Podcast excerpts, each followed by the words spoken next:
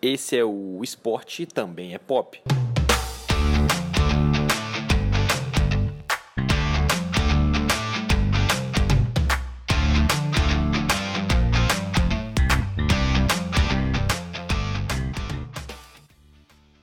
Fala pessoal, tudo bem com vocês? Malucos e malucas dos podcasts que estão nos escutando mais uma vez. Esse é o Esporte Também é Pop. Estamos chegando aqui na nossa oitava edição do Esporte Também é Pop e juntando com nossos ETPs, né? O ETP Pocket, melhor dizendo.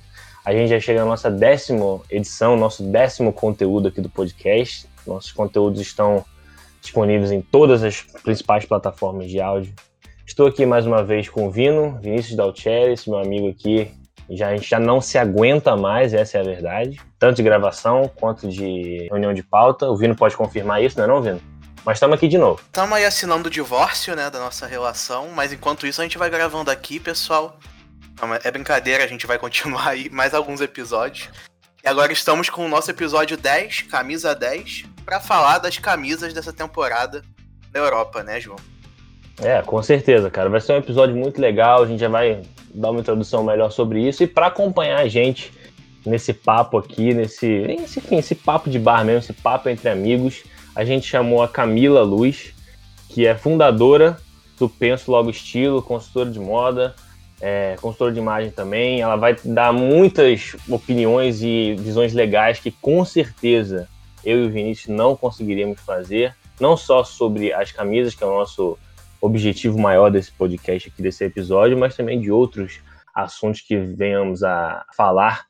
Mas, Camila, seja muito bem-vinda, muito obrigado pelo convite. A Camila que já participou com a gente do Esporte Também é Pop episódio 4, você que não ouviu ainda, volta aí depois de escutar esse aqui para você ouvir lá, que ficou muito legal também, sobre a marca Air Jordan com Michael Jordan. Mas, Camila, agora aqui meio que no, no ao vivo, né? Fazendo com a gente esse episódio.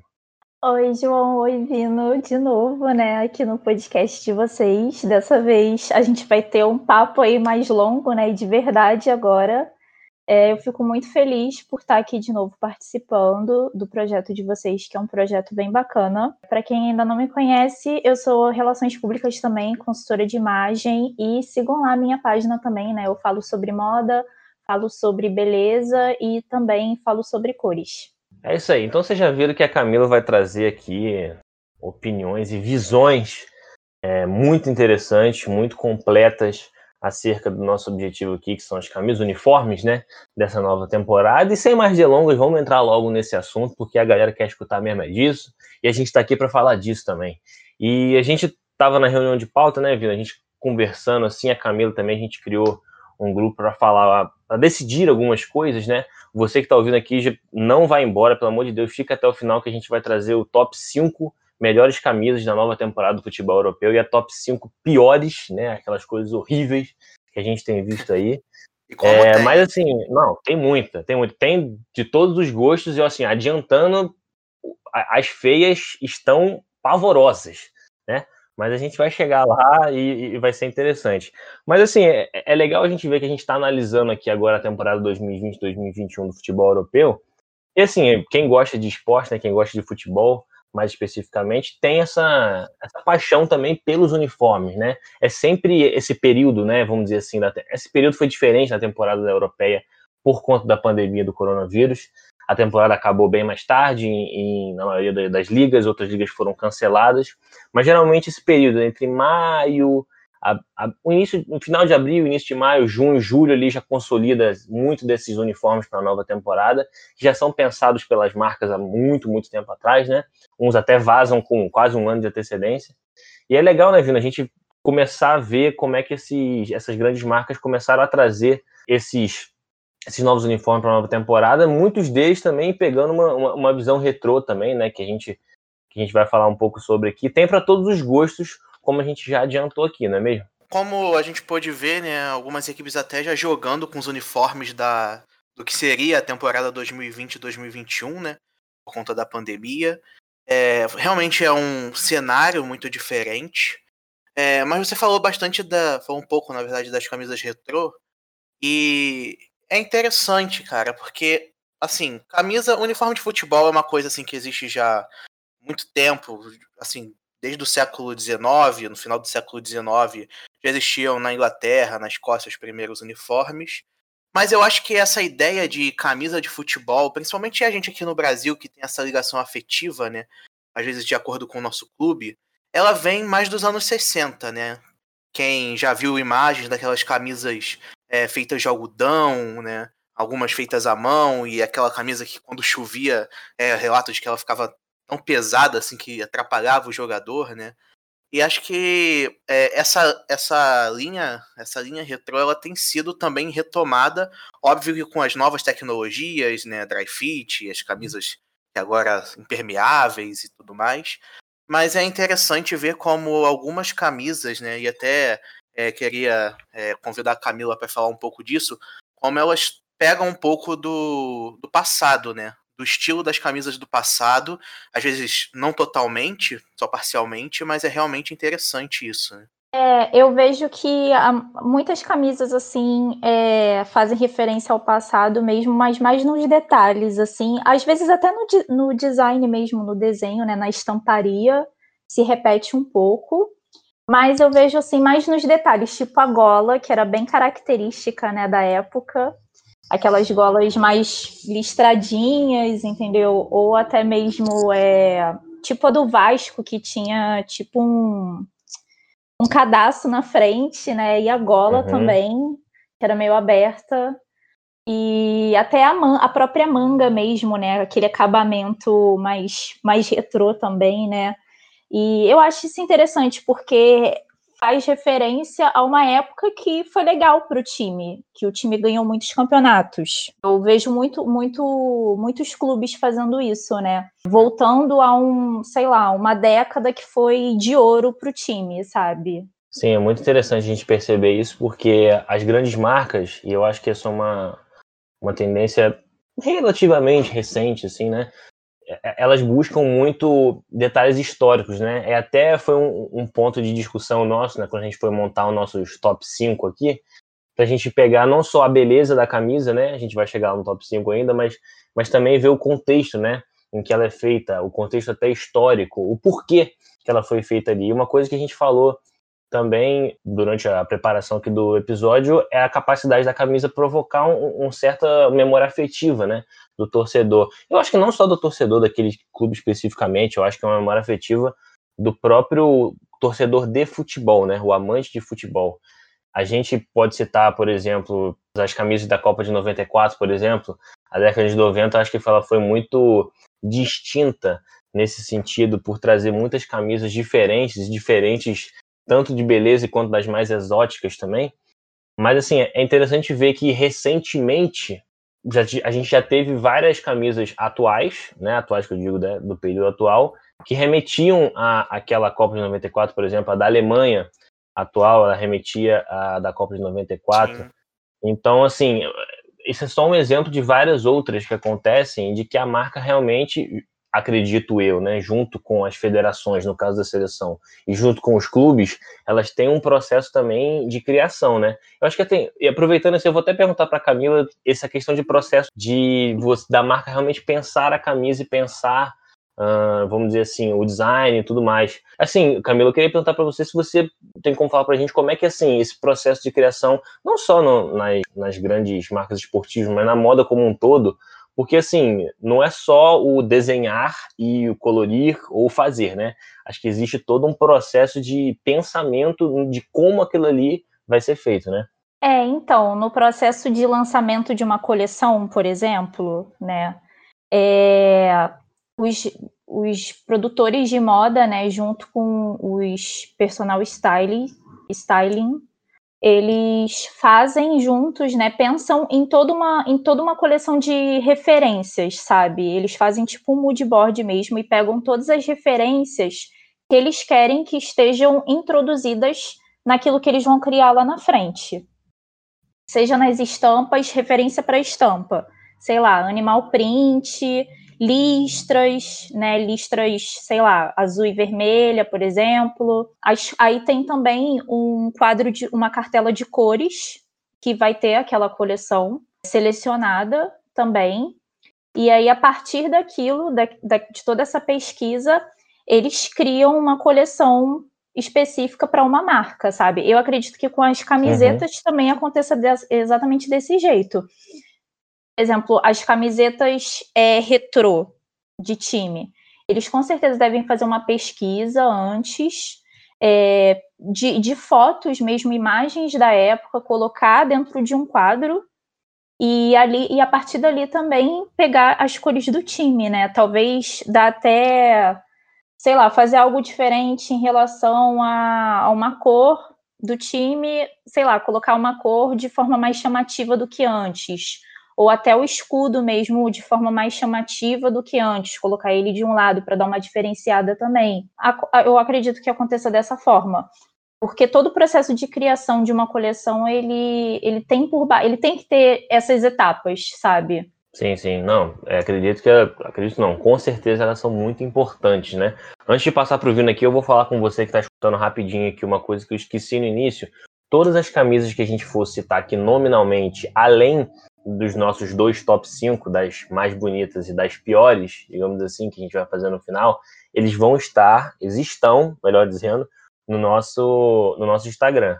Então, o ETP Podcast, o Esporte também é pop, você procura lá no Instagram que a gente vai colocar essas imagens lá. E é até legal para você ir acompanhando aqui o nosso, o nosso podcast, o nosso papo aqui junto, né? Com essas visões dessas camisas. E assim, você que está escutando acho que vai achar no final, ou tá escutando agora, tá achando que tá faltando alguma coisa, tá faltando alguma camisa, a gente vai deixar de citar, por favor, fala com a gente lá no direct ou comenta nas fotos, porque depois a gente quer fazer também uma, uma seleção maneira é, de quem nos escuta aqui, né? E é bom a gente sempre pegar essas, essas referências essas opiniões, porque, enfim, a gente faz o podcast, não é só a gente, né? É com vocês que estão escutando também. Mas, ouvindo, a Camila estava falando aí sobre o processo criativo, e é legal a gente ver como é que independentemente da década, né, independentemente do período, essas camisas e os processos criativos eles refletem um pouquinho de como é que a moda no mundo, né, vamos dizer assim, ela está inserida naquele período, né? E eu acho que dá para a gente ver as camisas de futebol são boas perspectivas para isso, né? É isso, João. E eu acho que assim, se, se eu pudesse é, selecionar um, um período para, assim, vou pegar esse aqui para exemplificar como as camisas é, eram diferentes em relação aos outros. Eu acho que a gente pode pegar um pouco dos anos 90, né? Mas o que a gente via nessa época, assim, e a gente pode ver ainda por fotos, enfim, é uma seleção, assim, muito, muito diferente do que a gente tem hoje, né? Se hoje, assim, é, o minimalismo ou é, conceitos, assim, mais, mais simples, ou melhor dizendo, uh, menos extravagantes até são, são abordados, nos anos 90 não, né? A gente vê aquela mistura de cores e é uma coisa assim até um pouco estranha se a gente for ver e comparar com tanto os momentos anteriores, né? Que a gente uh, passou aqui pelo, pelos anos 60. Pô, se a gente pega uma camisa dos anos 60, assim, eu até tinha mandado a camisa do Santos, né? Que acho que é também um bom exemplo para você ver aí no Instagram, de como é uma camisa to totalmente branca com o escudo do time e só então, uhum. é, é, uma, é uma, foi uma mudança muito, muito radical até. Eu queria perguntar para Camila, né, que entende bastante dessa questão da moda, se essa, essa extravagância que a gente vê nas camisas de futebol, se ela reflete a moda nos anos 90, sabe? O estilo que as pessoas usavam, não só em, no, no ambiente de futebol, mas em outros lugares, ou se é algo algo que foi diferente do que tem fora do futebol. Sim, é, é fazia referência assim ao, ao que as pessoas usavam na época, né? Nos anos 90, as pessoas começaram a usar muita, muita roupa de modelagem assim mais oversized, sabe? Que é modelagem grande mesmo. Então as camisas elas eram mais largas. Eu acho que justamente a partir dos anos 90 e daí para frente, o pessoal que ficava encarregado de fabricar essas camisas começou a pensar mais é, no desempenho dos jogadores dentro do campo. Tanto é que hoje a gente vê muitos tecidos, eu acho que mais dos anos 2000 para cá, muitos tecidos que eles são feitos justamente para pensar na performance do jogador em campo. Você mesmo acabou de falar que nos anos 60 os tecidos eles eram tão ruins que as camisas ficavam ensopadas quando os jogadores é, jogavam e isso acabava deixando eles mais lentos, eles não conseguiam correr direito porque a camisa ficava muito pesada. E hoje em dia a gente vê que tem tecido de camisa que é impermeável à água, sabe? Então, eu acho que a partir dos anos 90 começou-se mais a pensar na, na, na, no material mesmo que a camiseta era feita. Entende? Então eu acho que assim é, começou-se a pensar mais no desempenho e na performance dos jogadores, também no bem-estar deles dentro do campo e fora, sabe? Porque antigamente, tipo, com a chuva, muitos jogadores poderiam ficar doentes também, né? Porque Sim, tá com tecido molhado ali jogando durante muito tempo é, era complicado pra caramba, sabe? E antigamente também as pessoas já não cuidavam direito da saúde, entendeu? Ninguém estava muito preocupado com isso. Então eu acho que uma coisa, hoje em dia, eu acho que uma coisa, né, mais de uns 20 anos para cá, começou-se a pensar dessa forma, juntou, né, uma coisa a outra, a fazer modelos que sejam uhum. tão, tanto bonitos, né, com, com design legal, usando cores também que sejam legais, né, não só cores do time, mas com a questão também do bem-estar dos jogadores e da performance deles em campo, fazer algo com material de qualidade mesmo não era nem o, objetivo do, do podcast aqui, mas a gente está entrando numa, numa discussão que ela é muito legal porque ela fala não só do, do visual, né? Porque a gente está falando aqui muita coisa, ah, essa camisa é bonita, essa camisa é feia, essa camisa tem isso, tem aquilo. Mas a gente está falando aqui, o que a Camila está falando é uma questão de avanço tecnológico, né, cara? E assim, o avanço tecnológico ele vai totalmente ao encontro do, do mercado globalizado, né? Porque, assim, das Sim. últimas décadas. Porque se a gente for analisar, eu acho que isso é, acho que é muito óbvio para todo mundo. Vamos pegar como exemplo, dos anos 60 até o final dos anos 80 e do início dos anos 90 até agora, esses 30 anos, digamos assim, os 30 anos de agora, os últimos 30 anos avançaram muito mais rapidamente, entre aspas, do que os anteriores, né? Porque a tecnologia vai avançando muito rápido. Então, assim, hoje a gente vê, a Camila citou as camisas com tecnologias anti-suor, enfim, é, que são impermeáveis à água e tudo mais. Então, assim, hoje a gente tem também uma oferta muito grande de chuteiras, por exemplo. O Neymar, por exemplo, que até foi notícia essa semana, né, que rompeu o seu, o seu contrato com a Nike, foi rompido, né, o seu contrato com a Nike. Uh, a gente não sabe para qual marca ele vai agora, mas assim, a Nike sempre produziu chuteiras, por exemplo, o Neymar muito leves, né, porque o, e que valorizavam a velocidade do jogador, porque era um jogador muito rápido. Para chuteiras para zagueiros, por exemplo, ela tem que ser mais firme, uma trava diferenciada, porque, enfim, o zagueiro salta muito, tem que estar mais firme ali dentro da área. Então, assim, tudo isso vai de encontro a um mercado globalizado e um mercado até mais, uh, vamos dizer assim, é, especializado, né? Nesse tipo de, de material. E eu acho que as camisas também têm tudo, tudo a ver com isso, né, Vino? Assim, a gente está falando aqui de camisas bonitas e tudo mais, feias, mas assim, as camisas hoje elas têm essa visão mercadológica e de exportação, né?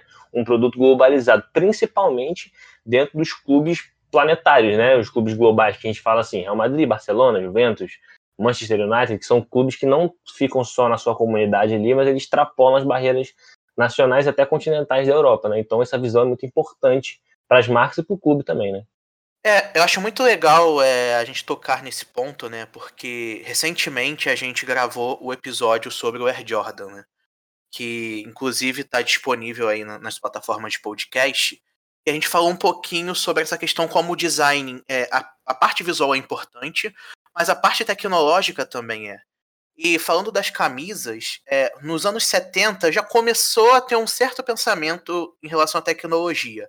Porque o algodão que era usado, né, que ficava muito pesado, começou a ser misturado com algumas fibras químicas e tal, fazendo com que o tecido fosse um pouquinho melhor, e isso também coincidiu com as marcas começando a estampar as logos, né? Que também começou nos é. anos 70, principalmente. Então a gente vê assim essa questão mercadológica de consumo subindo e a tecnologia também. Até chegar nos anos 90, né, em que as camisas começaram a ser feitas com poliéster, depois veio a tecnologia dry fit, que é usada e melhorada até hoje, né? Então assim, é realmente é realmente uma questão muito bacana da gente perceber. É um pouco difícil até a gente afirmar se a questão tecnológica influencia diretamente na comercial e vice-versa, mas realmente tem uma relação aí que, que, é evidente. Não, com certeza. Você citou aí é, a questão dos patrocínios, né, do, do, dos aportes financeiros que as marcas começaram a dar para terem a exposição, suas exposições nas camisas, né? É, é, um, até hoje é uma coisa muito polêmica, né? Vamos dizer assim, né? Porque Sim. muitas das vezes as, os patrocínios enfeiam, né? Acho que grande maioria das vezes os patrocínios enfeiam as camisas. Tanto o patrocínio master, que é aquele principal, né? Que fica aqui, vamos dizer assim, na, na região do peito e abaixo do peito, no abdômen, assim, dos jogadores e jogadoras. Mas os outros patrocínios também que ficam hoje aqui no Brasil, a gente infelizmente tem essa, essa, essa cultura de botar patrocínio na manga, na omoplata, na, no, no, dorso da, da, da, camisa, no calção. É o famoso então, macacão de Fórmula 1, né, João? É, vira um. nossa, vira um zoológico a camisa ali. Você não consegue entender uma salada, então você não consegue entender nada. É, acho que até é ruim para as marcas aquilo ali, é a minha opinião, tá? Mas é, é, é, legal a gente ver que assim, e essa questão das, da, dos patrocínios nas camisas, ele data da, da efetivação deles, digamos assim, dos, dos, anos 80, né? Mas tem até uma, uma história interessante que em 1973 data o primeiro, vamos dizer assim, oficial patrocínio, assim, jogos oficiais que aconteceu, que foi no time Eintracht Braunschweig, da Alemanha, aquela marca Jagermeister de bebida alcoólica, patrocinou o time, só que aqui, aquilo era proibido, né? Então o que o Eintracht Braunschweig fez foi tirar o escudo, o próprio escudo, e colocar, estampar aquele servo, né? Que é a marca da Jagermeister, no seu, no, na sua camisa. Lógico que aquilo ali deu, deu muita polêmica, apesar do grande aporte financeiro que em cinco temporadas o, o Eintracht ia receber 800 mil francos alemães, que à época era um gigante aporte financeiro. Mas, assim, a, aquilo ali, apesar da grande polêmica junto com a Federação Alemã, foi meio que o, o ponto de partida, assim, para os times fazerem. E aí, num tempo depois, o, o Bayern, que tem uma relação de amizade e é, financeira também com a Adidas de longa, longa, longa data, começou a estampar também o símbolo da Adidas no seu, no seu uniforme. E aí, acho que chegamos, a gente pode começar, a gente pode falar que começou essa questão toda de patrocínio chegamos hoje, né, num momento que alguns clubes não, não respeitam tanto assim a história das suas camisas. A Camila, até a gente conversando antes, tinha citado, né, se não me engano, a camisa atual do Manchester United, a camisa vermelha, todas as camisas né, do Manchester United, mas ela citou a vermelha que tem um patrocínio gigante da Chevrolet aqui, obviamente aquilo rende uhum. milhões e milhões de euros por temporada para o United, mas que dá uma enfeiada dá, né, Camila? É importante que os clubes se posicionem a respeito disso. É, combinem com os patrocinadores é, em que espaço vai ficar a marca, se a logo vai. A logo, eu acho que é importante também que a logo combine com, com as cores, né? Esteja dentro da paleta de cores da camiseta, para não uhum. ficar uma coisa totalmente é, distorcida e nada a ver justamente para que a, a, camiseta não perca a identidade dela, sabe? Eu acho que é uhum. importante que os clubes eles se posicionem a respeito disso. E assim, o que eu acho que não deve acontecer, porque eu vejo que camisetas de clubes menores têm muito patrocínio e fica exagerado e a gente e fica uma coisa assim esteticamente não muito não muito bacana. O, o próprio escudo da camiseta do clube que deveria estar tá em destaque, ele deixa de estar em destaque. Eu vejo que isso acontece muito em clubes pequenos, porque eu acho que eles ficam meio que na mão dos patrocinadores, dependem, tem uma relação aí de dependência muito grande. Sim, então eles certeza. acabam tendo que abaixar a cabeça é, para conseguir ter o patrocínio, para conseguir arrecadar recurso. E em clubes maiores a gente vê que isso acontece muito, assim, muito é raro acontecer, acontece também, né? Mas é raro. Lógico, lógico. E quando a gente vê, né, na maioria das camisetas, a logo do patrocinador, ele tá dentro da paleta de cores ali, entendeu? Se é uma camiseta vermelha e branca, né? Toda vermelha, Sim. mas com alguns detalhes em branco. Aí o patrocinador ele vai levar, vai mandar, né, a estampa da, da logo dele em branco também, para não ficar uhum. uma coisa uhum. assim muito distorcida sabe? Vai chamar atenção também, entendeu? Mas o objetivo dele ali não é só estampar a marca dele, sabe? É também ajudar o clube, é também ser reconhecido. Eu sei que muita, muita, muitas marcas ficam preocupadas com isso. Só que é importante também que você respeite a história do clube, sabe? Com certeza. Você, como marca, respeite a história do clube, entende? É, saiba se posicionar a respeito também. Enfim, eu acho que tudo é questão de negociação também, e, e cabe muito ao clube se impor sobre isso. Interessante mesmo, porque o que a gente tem visto, e não era tão comum no começo dos anos 2000, assim, mas o que a gente tem visto recentemente é essa questão que a Camila falou muito bem do, é, do patrocinador conseguir adaptar suas cores à camisa do time. Então, Sim. ainda tem, ainda tem alguns que resistem. E fica feio. Porque o que a gente está acostumado é com é assim, o patrocinador se adequando e não o contrário, né? Então, quando, e quando uma marca insiste em manter suas cores, como foi o caso da camisa do Manchester, né? É, passa essa sensação de feio porque causa esse estranhamento, eu acho. Então também é uma questão para a gente começar. A Camila pode até é, completar isso, mas eu acho que isso é, se tornou um novo feio que talvez não fosse há algum tempo, quando o patrocinador só estampava lá sem pensar duas vezes, mas agora é diferente, né? É, o que que acontece? O patrocinador ele tem uma, um manual de identidade de marca a ser seguido. Então ele não pode estampar a marca dele em qualquer lugar, onde ele bem entender e, e, e com qualquer cor, sabe? Tem todo um cuidado para a marca dele ser exposta em alguns lugares. Eu estou falando isso porque eu já trabalhei com, com identidade, com vendo o manual de identidade de marca, e assim, é, é, um, é muito complexo. Então, eles, eu tenho certeza que eles devem entregar aquilo para o clube, justamente para o clube decidir aonde a camiseta, aonde eles devem entrar num consenso, né? Obviamente, é, aonde a camiseta, aonde a estampa vai ser colocada na camiseta ou aonde não vai, sabe? Enfim, eles devem discutir isso durante aí não sei quanto tempo até tudo ficar pronto, antes da camiseta sair para as lojas. E, e o clube ele precisa seguir esse manual de identidade de marca do patrocinador, não tem jeito.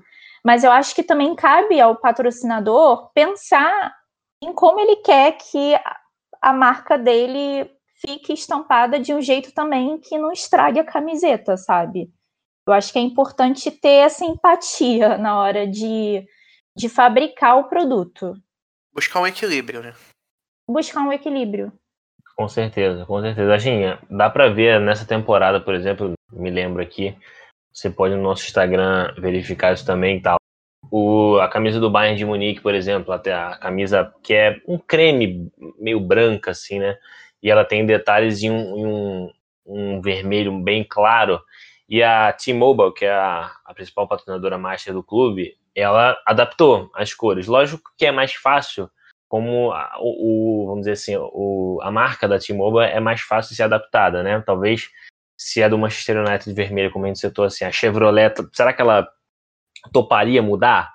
É, provavelmente, provavelmente não, né? Não topou, não sei se houve essa conversa, né, nos contratos que o Manchester United, como clube, instituição, fez com a Chevrolet, com a General Motors, e isso pode ser um, um assunto que venha a ser mais discutido nas, nos anos futuros, digamos assim.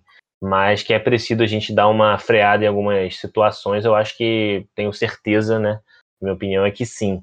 Alguns torcedores até às vezes se sentem até um pouco não traídos, né? Mas às vezes a camisa fica tão manchada que mancha até um pouco a história do clube, né? O torcedor vai ficar pensando, pô, aquela camisa ali, ela era bonita, mas pô, tinha aquele patrocínio ali, ou então o patrocinador teve que, como ele fica ali no meio da camisa, uma camisa listrada, por exemplo, ela tem que parar as listras, dar espaço para o patrocinador e as listras continuam depois. Isso, se não for bem desenhado, se o design não for legal, fica realmente dá uma dá uma, uma quebrada boa na, no design, com certeza.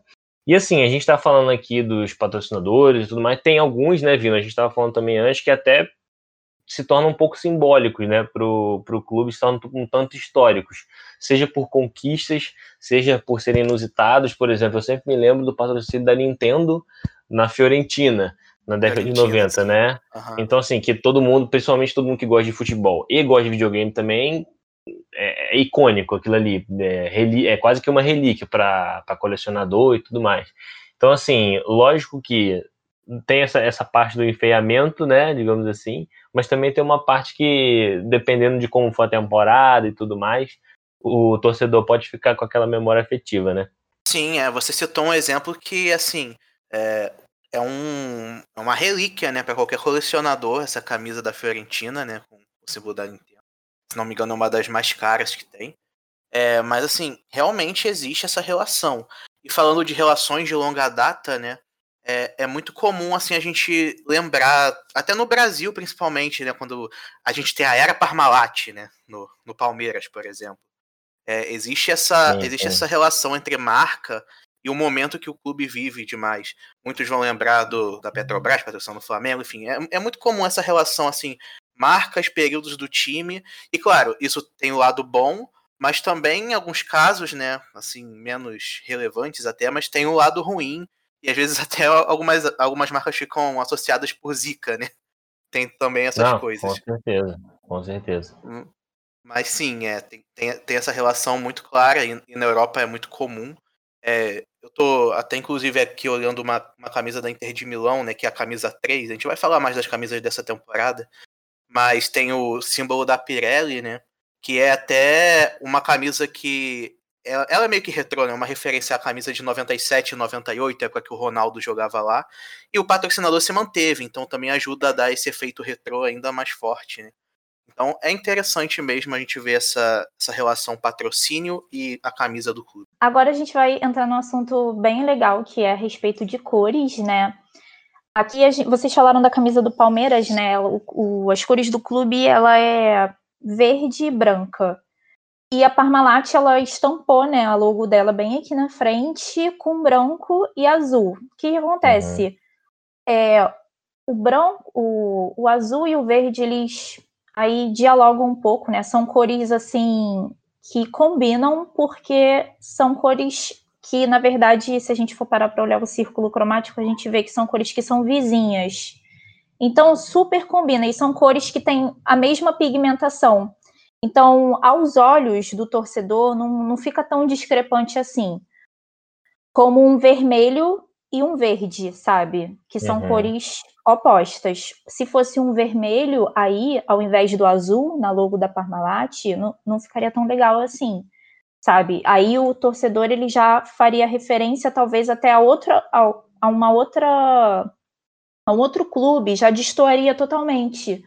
Então o azul ali no, no verde não ficou, não ficou tão discrepante assim, até que ficou ok. Uhum. É, a Nintendo também já é um pouco diferente, né? O azul e o vermelho, eles também são cores que destoam mais. Se o Nintendo fosse verde, eu acho que ficaria menos pior. Na minha opinião, eu acho que ficaria menos pior. Mas eu até entendo, porque é a, é a marca que tá ali. Ou se ela fosse toda. Ou se, o, se as letras fossem brancas, sabe? O fundo ele fosse transparente, também ficaria menos pior, sabe? Eu, é, eu não sei se essa foto está favorecendo tanto, mas a Fiorentina, que é esse clube que a gente está analisando agora, com o patrocínio da Nintendo, ela tem um apelido que é Viola né, na Itália, que é justamente pela cor violeta da camisa. Eu não sei se essa camisa está dando uma impressão, uma super impressão de ser azul. Obviamente que o violeta, esse violeta mais escuro, e né, se for chegar um pouquinho para depois, ele vai, vai se tornando quase um azul.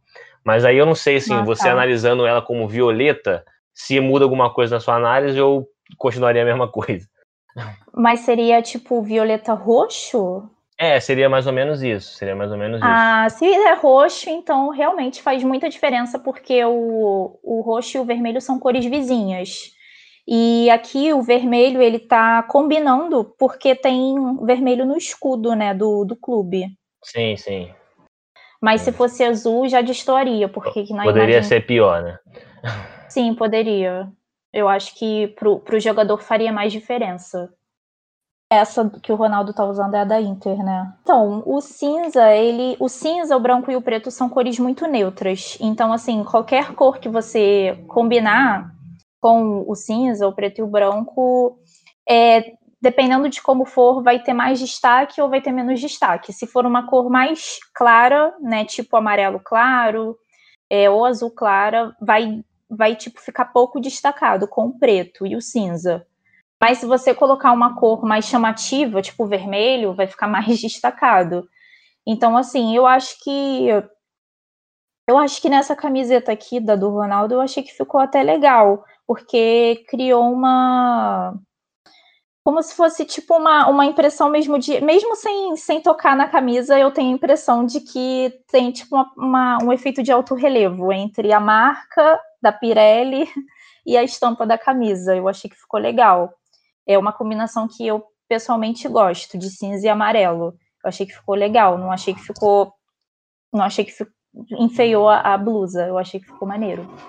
Não, show de bola. É assim, é, é aquilo, né, Vino? Pode ser que pra gente o, os patrocinadores marquem mais que a própria camisa, mas é legal realmente a gente, a gente ver como é que esse diálogo, querendo ou não, né, não dá para afirmar aqui que a Fiorentina e a Nintendo quiseram fazer uma parceria pensando nas cores ou a Parmalat com o Palmeiras, mas é legal ver que esse diálogo, mesmo nas entrelinhas, ele pode existir ali, né?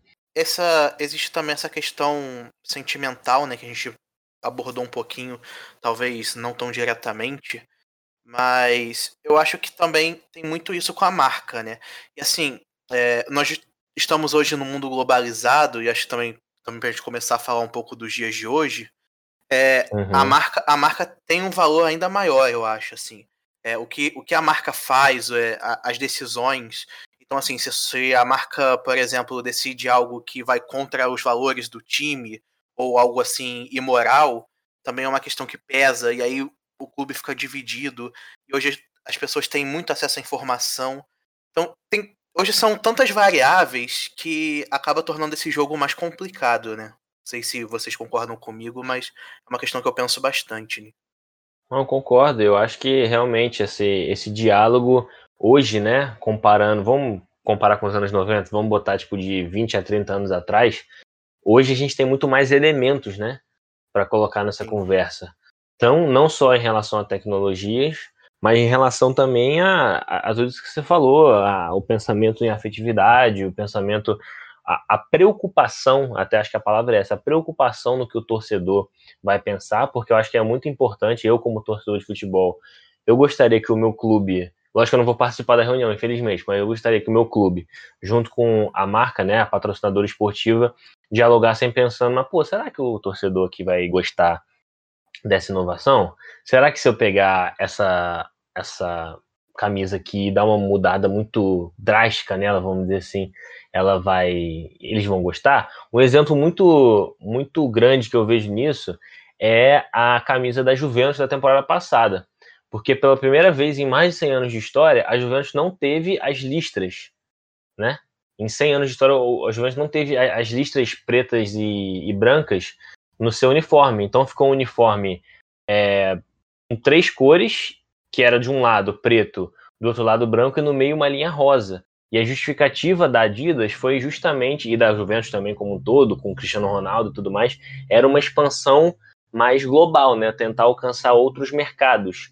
Mas, assim, eu olhando para essa camisa aqui, por exemplo, cara, ela não me. Não, não, me, não, me, não me passa a impressão que é Juventus, entendeu? Então, assim, eu fico pensando. E ela realmente foi alvo de muitas críticas, principalmente da torcida da Juve e de quem gosta da Juventus, amantes do futebol, justamente porque ela não trouxe as listras né, verticais, todas aquelas listras bonitinhas, pretas e brancas. É só uma grande e tem um contraste ali daquele rosa. Quero até a Camila que veja aqui e ela deu uma, uma análise dela veja, tipo assim, tentando também puxar por essa questão afetiva, né? Porque o, o time sempre usou listrado, voltou para essa temporada com o listrado também, mas a temporada passada foi uma coisa totalmente diferente. É, só antes da Camila falar, eu só queria é, também lembrar o pessoal que a Juventus está nesse. tá parecendo. está num processo, principalmente visual, né? De, de inovação, né? Teve a mudança da logo, né, há alguns anos. E... Sim, exato, importante. E nem sempre essas mudanças são bem vistas. E assim, é um conceito até que a gente tem muito no futebol, né? Que muitos torcedores têm, que a primeira camisa é sagrada, né? Sim. Então, assim, o mínimo de mudanças é o, é o ideal para a maioria dos torcedores. Não é uma opinião que eu concorde assim 100%, mas eu entendo demais, até porque a gente está falando de uma questão assim que envolve a tradição do time e vários outros aspectos. Mas a Camila pode falar mais da questão visual aí da, da camisa da Juve. É, como vocês falaram, envolve muita questão sentimental também, né? Então, mudar o design, você tá ali mexendo na história da blusa, né? Na história do clube. Então, tem que fazer isso assim com muito cuidado. É legal você você fazer edições especiais, sabe? é justamente para testar se aquilo ali vai dar certo ou não, sabe? Se os torcedores vão aderir ou não. É legal você fazer essas brincadeiras, esse, essas edições especiais mas obviamente, né, sem mudar, sem mexer na tradição do clube, na, naquele design mesmo tradicionalzão que tá ali desde o início, sabe? Tem toda uma questão sentimental e subjetiva envolvida. O torcedor, ele não vai gostar, sabe? Ele não vai gostar disso. Então, assim, tem que ter muito cuidado. Eu acho que essa camiseta da Juventus, ela não, não, não destrói a tradição, né? Nesse ponto, assim, não é uma, uma mudança tão disruptiva, porque tem listras na, na camiseta, né? Você vê aí que o preto e branco, que é tipo a cor do time, ela permanece ainda em destaque, uhum. sabe? É, a linha rosa, beleza, ela tá um pouco destoando um pouco na frente, mas a, o preto e branco ele permanece ainda em destaque, só que em listras maiores. Então eu achei que não foi uma mudança tão disruptiva assim, é, ela não foi muito bem recebida pela crítica, não. não. Principalmente dos torcedores da Juventus na Itália mesmo, assim. Porque, vamos ser sinceros, assim, eu conheço mais de uma pessoa que torce para a Juventus aqui no Brasil e torce mesmo, assim. Tem seu time no Brasil, obviamente, mas é torcedor da Juventus. E, enfim, não gostou, gostou, que seja. Mas, assim, quem vive lá o dia a dia, né, em Turim, lá na Itália, então é, foi um, foi um choque muito grande. Porém, ela, essa, eu vi também muitos amigos e tenho conheço mais de uma pessoa também que tem essa camisa que gostou muito. Então, assim, é por isso que eu, é sempre legal fazer essa ressalva. Essa, acho que essa camisa, ela no, no início, ela foi quase que 50-50, ou odiaram ou amaram. E aí, com uhum. o tempo, foi aos poucos sendo, vamos dizer assim, foram naturalizando, entendeu? Foi meio que ficando aceita aos poucos é, realmente é aquilo que eu falei, tudo é questão de estratégia. Para você inserir um novo modelo, assim, tão diferente do tradicional, para você ver se vai dar certo, é, é, questão de estratégia do clube mesmo, tentar fazer uma edição especial para ver se aquilo vai ou não colar, entendeu? Com os torcedores. Eu acho que talvez a Juventus tenha errado nesse ponto. Pode realmente ter sido. Não teve um, vamos dizer assim, um pensamento tão grande uh, em relação aos seus torcedores mais locais ali, né? Mas é aquilo que a gente está falando também. O time tem que tentar se adaptar, tem que tentar expor a marca da melhor forma possível. E, enfim, a gente falando aqui é mole, né? Entre aspas, mas realmente pode, no processo criativo todo, é uma, uma, um, um, risco que você corre, né? E eles correram esse risco, enfim, tiveram críticas positivas e negativas. Acho que vai ficar de aprendizado muito para a Juventus aí para um futuro próximo. Bom, então vamos lá, galera, chegando no principal, no clímax desse episódio aqui, eu acho que é onde todo mundo queria chegar quando começou a escutar esse podcast. Espero que vocês tenham gostado até aqui. Se gostaram, vão gostar ainda mais, porque a partir de agora que o negócio começa a pegar fogo mesmo. E a gente vai começar, como a gente prometeu, a gente vai fazer o top 5 camisas mais feias ou as piores camisas da nova temporada na Europa. E a gente depois vai fazer a top 5 mais bonitas, né, as melhores que a gente achou aqui. Logicamente que a nossa votação é totalmente pessoal. A gente fez um apanhado de camisas aqui e nós três, em consenso, chegamos nesse top 5. É, e como, como eu disse no início, espero que vocês vejam esse top 5 lá, tá lá no nosso Instagram, ETP Podcast. Vão lá, vejam, deem a opinião de vocês nos comentários, curtam, coloque no direct ou nos comentários outras camisas que vocês acham que ficaram faltando aqui, porque realmente, tanto de beleza quanto de feiura, digamos assim, a gente está recheado nessa nova temporada da Europa. Então, para começar esse top de piores aqui do futebol europeu da temporada 2020-2021, a gente vai começar com uma faixa bônus, né, que vai virar um top 6, esse top 5 aqui, mas foi um pedido especial da Camila, que é da nossa convidada especial de hoje, Logicamente que eu e o a gente não manda nada aqui, então a Camila pediu e a gente prontamente atendeu, porque no nosso consenso aqui a gente não chegou uh, no nosso top 5 junto com essa camisa do Ajax, que é a segunda camisa, uniforme 2, para essa temporada. Mas a, Camila pediu para ela, aparecer aqui, ela vai aparecer. E ela tá, assim, a gente tá vendo aqui essa camisa do Ajax, ela, cara, ela eu não sei nem como é que começa essa análise aqui. Ela tem uns tons azul, uns tons, uma textura em diagonal, outras em vertical, o símbolo do Ajax está em vermelho. Se a Camila quiser começar a falar, porque eu tô. Eu fiquei um pouco enojado com essa camisa aqui, cara. Ela tem. Boa sorte, Camila. É, boa. Não, vai, Bom, vai dentro, Camila, porque, tentar... nossa, tá horrível. eu vou tentar fazer uma descrição visual para vocês, ouvintes, que estão é nos isso. escutando hoje. Quem, e, e, obviamente, quem estiver escutando aí, a Camila, enquanto ela estiver falando, vai lá no nosso Instagram, essa camisa tá lá. Bom que você vai vendo como é que ela tá e o que a Camila falar aqui. Mas cuidado, tá? O seu olho pode sangrar um pouco, mas tá tranquilo.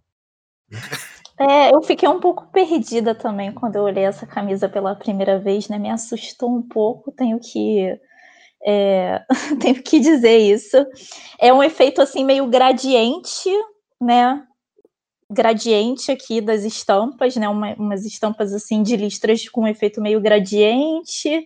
É, uhum. Azul clara, preta ou azul escuro, isso, não sei com umas listras em cima é, fininhas, azul escuras, laterais, na diagonal.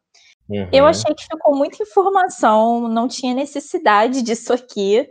Com, com, certeza, eu não sei, tá? Mas eu acredito que isso aqui não seja a tradição do clube. A estampa tradicional do clube não, talvez não seja essa, não sei, eu acho muito não, difícil, não é. porque é uma coisa bem moderna.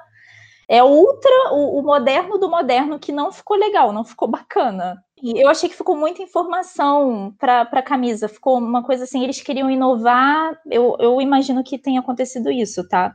Eles deviam estar tá querendo inovar, mas ficou uma coisa assim tão inovada. Os torcedores não devem ter entendido, não devem ter entendido o que, que é isso aqui, sabe?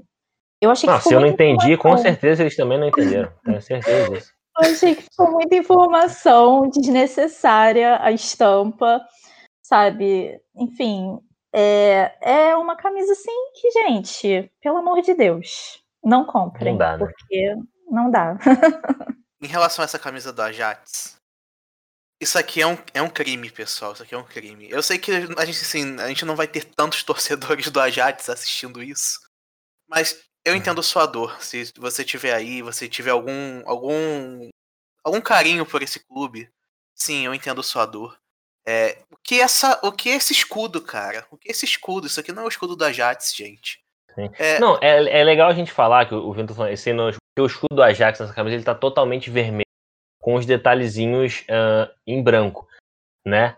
Então, assim, mas o, o, o, escudo do Ajax, cara, ele é aquele chapado branco atrás, com os detalhezinhos uhum. vermelho e preto. Então, assim, e a camisa tradicional do Ajax, desde sempre e sempre e sempre, é, pô, aquela vermelha e branca, com aquela faixa vermelha no meio, laterais brancas, pô, você bate o olho, não precisa nem ter o escudo do Ajax pra você saber. Então, assim, isso aí destoou de uma forma. Tudo bem, que a gente sabe que é camisa 2, dá para inovar e tal. Só que, assim, não me parece que, que teve um, algum cuidado, entendeu? A única coisa que parece estar tá combinando é o escudo, com uma golinha. A golinha tá em vermelho e branco. Mas é a única coisa que realmente lembra o clube, entendeu? Parece para mim que, sei lá, um, um caminhão atropelou essa camisa e ficou assim. é, é, horrível, horrível. Ela podia muito bem estar lá em cima mesmo, mas é porque essa temporada foi realmente sensacional, não, sendo assim bem irônico, porque assim, tem camisas bonitas? Tem. Mas eu tava até falando isso com o João. Para mim, as camisas feias foram as que chamaram mais atenção. É, haja coisa feia que a gente vai ver aqui hoje. É, eu acho que cabe aos clubes terem muito cuidado. Isso aí é um caso de um case para os clubes não fazerem a mesma coisa. Porque o Ajax ele usou cores diferentes. Se ele tivesse usado cores neutras, tipo preto, branco, cinza, eu acho que seria menos pior. Mas eles colocaram azul, sabe? Uhum. Que é uhum. uma cor que não é do clube, entendeu? O clube ele é vermelho Sim, e branco. Verdade.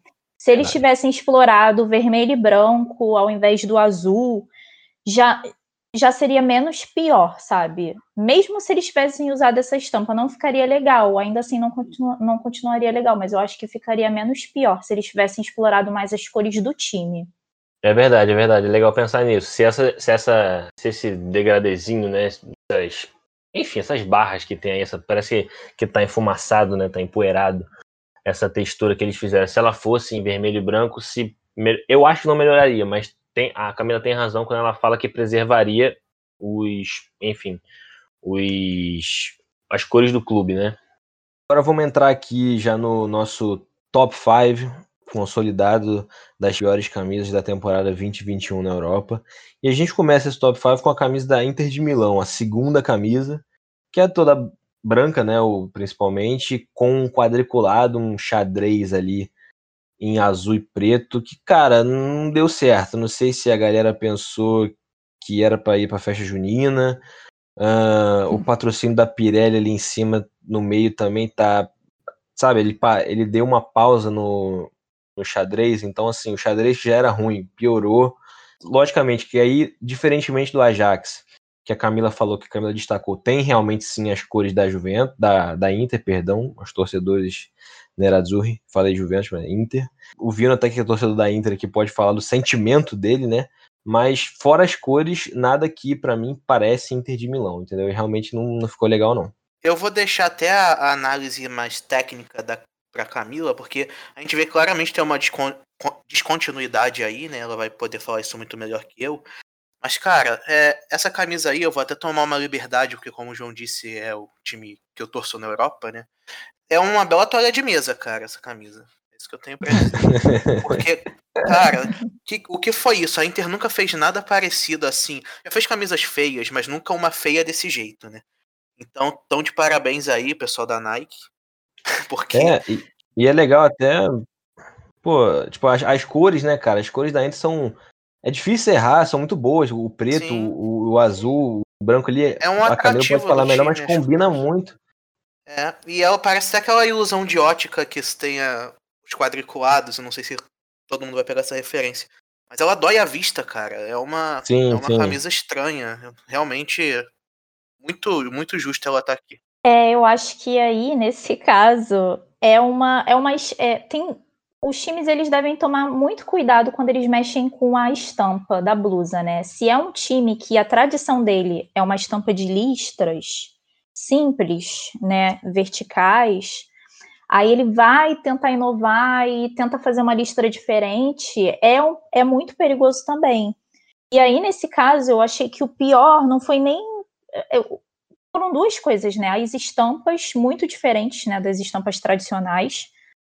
Uhum. É, foi a cor também, porque esse azul, ele não é o azul do, do Inter. O azul do é Inter é, é um azul mais escuro, Sim. sabe? Esse azul, ele é um azul muito aberto, um azul muito claro. É, é, comparado ao azul do Inter. Então, mexeu nas cores do time também, sabe? E nesse caso, o Inter, a gente, a gente conhece porque a camisa, porque a tradição dela é aquela listra, aquelas listras, né, pretas e, e azuis. Se fosse uma camisa tradicional lisa, eu acho que hum, não afetaria tanto a memória, a identidade do time como, como afetou com essa estampa. É, isso é verdade, isso é verdade. Assim, é até uma é legal a Camila ter mencionado a cor, porque eu não tinha me atentado, não. Não sei se o, o Vino tinha se atentado, mas realmente essa, esse azul aqui, o azul da Inter, ele é o mais fechado, né? Lembra um pouco o da Atalanta também, é bem parecido com o uniforme da Atalanta, mas é, é o azul mais fechado, né? Esse aqui realmente inovou até nessa coloração. É, mas o que acontece? Nesse caso aqui, eu falo isso porque você mexeu na. Porque aqui é, o design ele mexeu na identidade visual do time. Então é muito perigoso isso. Você, você inovar muito, às vezes é, é ruim porque você acaba afetando a, identi a identidade visual do time. A do, eu achei que a do Ajax isso aconteceu com a logo e também com as cores, e aqui no Inter a mesma coisa. É muito perigoso isso, é arriscado. Enfim, Inter aí na nossa quinta colocação das piores. Vamos para E aí, a gente vai entrar nesse top 4 aqui, cara. E esse, eu vou. Assim, a opinião minha. Esse top 4 aqui podia jogar para cima. O que pegasse primeiro, beleza. Ficou em quarto, ficou em terceiro ficou em segundo, porque assim, é só tristeza daqui para frente. Você que estiver acompanhando aí a gente no podcast, estiver acompanhando nossas redes sociais, ou até tiver pesquisado também sobre as camisas, né, estiver visualizando, começou a ficar ruim. E a gente começa com a camisa número 2 do Arsenal, da Inglaterra. Que essa camisa até o Arsenal já usou no último final de semana, na Supercopa da Inglaterra, quando venceu o Liverpool nos pênaltis, foi campeão. Então, assim, má sorte, a gente não pode dizer que essa camisa já não trouxe. Trouxe boa sorte. Mas para os olhos é uma coisa bizarra. Assim, a gente tem aqui essa camisa que é um. Ela, segundo o release, né? Da, da patrocinadora do, do clube e do próprio clube, ela remete, digamos assim, a os corredores de mármore do Highbury, que era o antigo estádio do Arsenal, que foi substituído em 2006 pelo Emirates Stadium, que está até hoje como estádio do Arsenal, no norte de Londres. Mas a Adidas, cara, pegou uma camisa branca e fez uns riscos em vermelho, parece que é uma mancha, um, uns rios de sangue, assim, que, cara, dói muito, realmente é, é bem feio. Eu, eu até depois que eu fui pesquisar e eu vi os corredores do Highbury em mármore, eu falei, pô, beleza, eu entendi o que vocês quiseram fazer, mas ficou péssimo. Então, assim, não deu certo. Sim, é, é até uma pena, né, a gente ver isso acontecendo com a segunda camisa do Arsenal, porque a primeira camisa deles ficou muito bonita, né? É, eu vou dar, um pequeno, vou dar um pequeno spoiler, ela não tá no nosso top, mas não, não tá, poderia muito bem muito estar, porque ela, é, ela ficou bem legal. A primeira vez que eu vi a primeira, eu não tinha gostado muito, mas aquela coisa da primeira visão, né? E com o tempo eu fui gostando mais. É, mas falando dessa aí, cara, é, ficou muito estranho, ficou muito estranho. Eu quero destacar de novo o escudo do clube. É, eu sei que assim, quando um, os, muitos times têm lançado camisas pretas e brancas, e às vezes eles meio que tentam adequar o escudo a, a, essas cores. Mas esse escudo preto e branco do Arsenal eu não gostei, eu achei muito esquisito. Eu só tô acostumado com o escudo do Arsenal como ele é, né, normalmente, vermelho e tal. É um ponto a menos aí para essa camisa. Sem falar dessa estampa, parece mais uma, uma camiseta, sabe? Ela, ela, não me passa essa ideia de uniforme de futebol quando eu vejo ela. É, sim, a Camila sim. pode falar um pouco assim sobre o que pode estar tá faltando ou ou até o que tem a mais nessa camisa aí, que realmente ficou horrível. É, eu também não gostei da, da estampa, eu acho que a falha tá aí, porque as cores do time a gente consegue enxergar, né? Tem branco e tem também o vermelho, que são as cores tradicionais Sim. do Arsenal.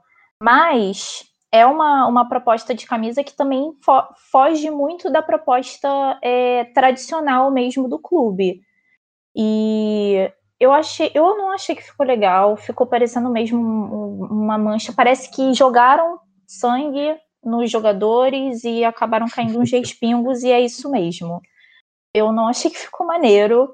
É, realmente, é, lembra muito uma, uma estampa de mármore, sabe? Da pedra e tal, mas não ficou, não ficou legal, sabe? Para estampa, hum, sei lá, cara, eu achei que ficou bem ridículo.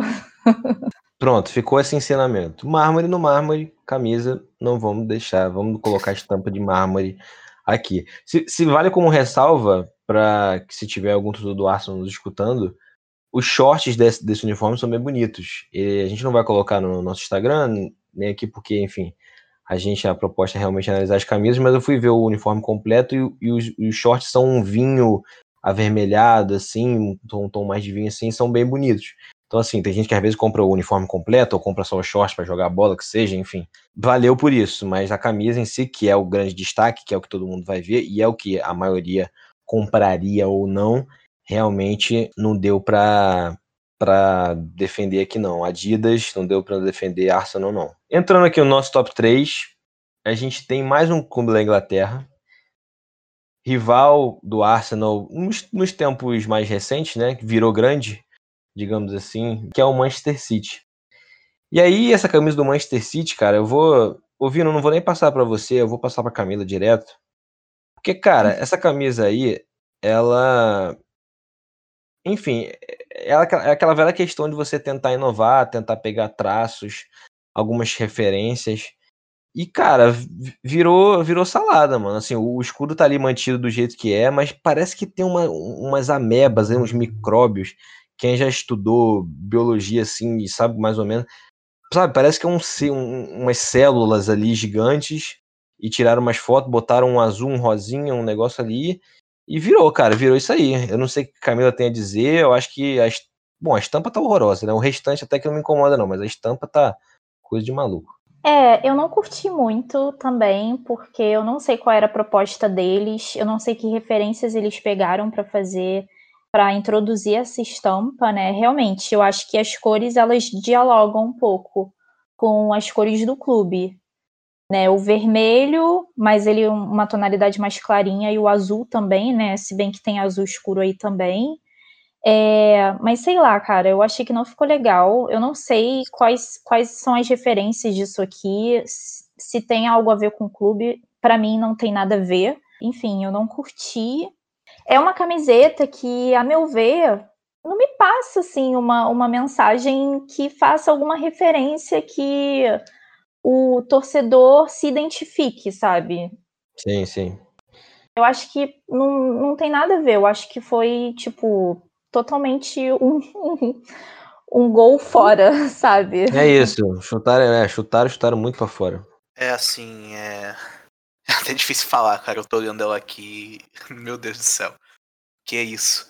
Mas assim, alguma uma, uma questão que você tinha falado, né, João? Qualquer camisa, partir da quarta, principalmente, poderia muito bem ser a primeira.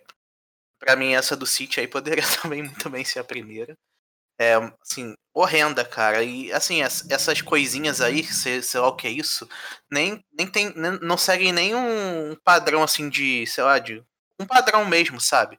Não, não, é, não, não é entendi, é não entendi, não entendi o conceito, é, eu, muito eu conceitual. Fui, eu fui mas... ler algumas coisas, assim, e vi que uma das, uma das justificativas que ela era inspirada na cena, né, na memória musical e cultural da, é, da música e da moda de Manchester.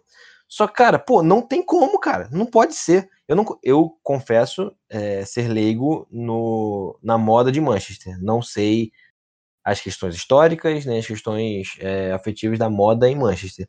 Mas a cena musical, mano, você tem Oasis, você tem The Smiths, pô, você tem The Stone Roses, pô, peraí, mano. Não é possível que, que essa cena, só se é outra cena musical que eu não conheço. Mas essa cena musical que todo mundo conhece, que liga a cidade de Manchester a essa cena musical, não pode ser representado por essa camisa com essas bolinhas aí, mano. Não, pra mim, eu tô até exaltado aqui, mas não tem como. Não tem como. Não tem como você me justificar. Porque assim, você pode ter tentado inventar e deu errado. Mas agora justificar que tá inspirado na cena musical e da moda de uma cidade, isso aí para mim é, é um. não é um atrativo, né? Para mim afasta quem, quem for tipo, colecionador, ou quem for realmente pescador de camisa, não, não me passa uma imagem muito positiva. E assim, né, João? É, falando nessa camisa, é, se foi isso mesmo que inspirou, foi a cena musical, cultural, enfim, da moda, cara, então o rival de Manchester deu de 10 a 0, né? Porque, assim, a camisa é do United, a gente até vale bastante a gente comentar aqui, que foi inspirada no álbum Unknown Pleasures do Joy Division, né? Álbum de 1979. Assim, eles fizeram algo assim bem, bem mais direto, né? Sem tentar inventar tanta moda, porque é um álbum que tem um desenho assim muito claro. Quem conhece, vê a camisa, percebe essa relação.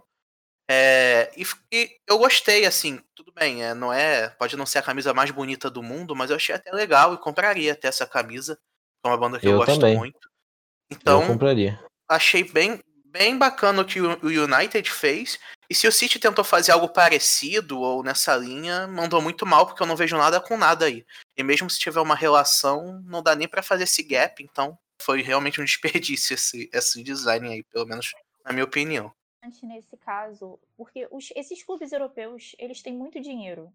E assim, eles podem fazer isso, investir em pesquisa mesmo para tentar descobrir o que que o, o, o, torcedor realmente gosta de escutar, que tipo de música o torcedor, o torcedor curte, é, que tipo de bandas os torcedores mais gostam de ouvir, sabe? Para ir apostar na parada certa, entendeu? Apostar numa referência mais exata que faça com que as pessoas se identifiquem com aquilo que elas estão é, vendo, né? Elas já rola a identificação com o clube. Se você colocar algo a mais ali que o torcedor goste, também ele vai querer ter aquilo, ele vai querer vestir aquilo, com certeza. Com certeza. Com certeza.